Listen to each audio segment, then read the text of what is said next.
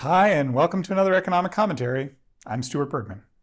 Amid Europe's mad dash to secure energy supplies of all types, it's easy to forget that only two years ago, the European Council announced enhanced greenhouse gas reduction goals targeting a 55% cut in emissions by 2030.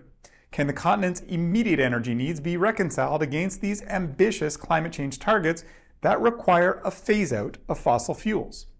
Prior to the war in Ukraine, Europe was importing 2.2 million barrels per day of oil and 430 million cubic meters per day of gas from Russia, more than a quarter of its oil imports and about 40% of its total gas consumption.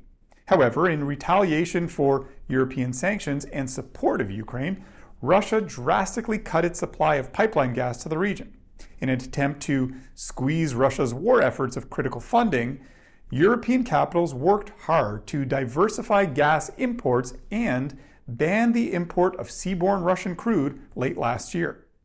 The sudden energy supply crunch led to a frenetic race to secure alternate supplies for consumers and businesses across the continent.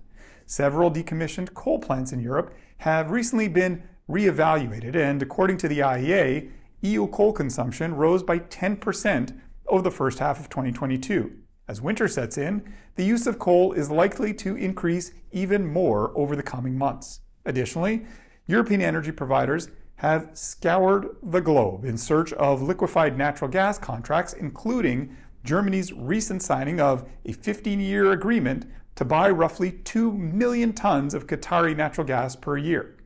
Some European countries have even reportedly increased gas shipments from Russia in liquid form, the production and transport of which causes up to 10 times the carbon emissions of pipeline gas.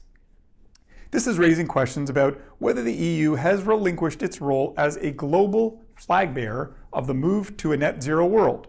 What's more, as the world's third largest greenhouse gas emitter, there are concerns that a failure of the bloc to meet its targets will only further weaken global resolve for the energy transition required to meet the goals of the Paris Agreement.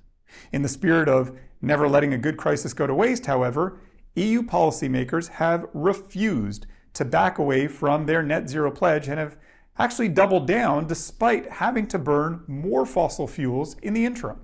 The new 2030 goal for the EU has been revised upwards to a 57% reduction, and while the revision may seem small, the symbolism here matters. Europe's intent is to signal a renewed commitment to broader climate goals despite its near term energy security challenges. Large scale investments in renewables will offer the most enduring solution to European reliance on Russian fossil fuels while simultaneously helping Europe meet its climate goals. With that in mind, the European Commission proposed upward revisions to the EU's 2030 renewable energy generation targets from 32% in 2018 to 45% in 2022.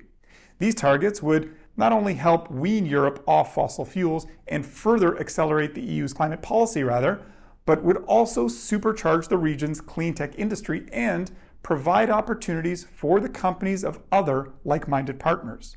While the daily news coverage of European buyers scrambling to buy LNG on the spot market tends to make headlines, it's important to distinguish the facts from the fiction. Even the long term deal inked by German utilities in November took nine months from the start of the war and covers only 3% of the country's total consumption. This highlights Germany's reluctance to engage in long term LNG contracts as it attempts to diversify its energy mix. Policymakers across Europe remain steadfast that incremental emissions in 22 and 2023 are a mere stopgap and that the continent isn't actually turning its back on its climate priorities. In testimony to the fact that Europe sees the current energy shock as a catalyst to accelerate its energy transition, the EU reached agreement in October to ban the sale of internal combustion engine vehicles by 2035.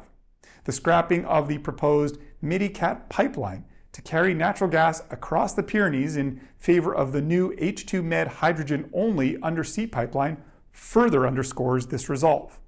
The bottom line the energy disruptions resulting from the Russia Ukraine war are testing the European commitment to its climate objectives.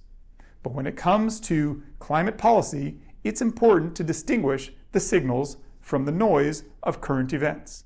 While there'll no doubt be challenges along the way, what's clear is that Europe is moving toward an electrified and low carbon future. If anything, Russia's weaponization of the gas market has emboldened the EU's climate resolve rather than weaken it.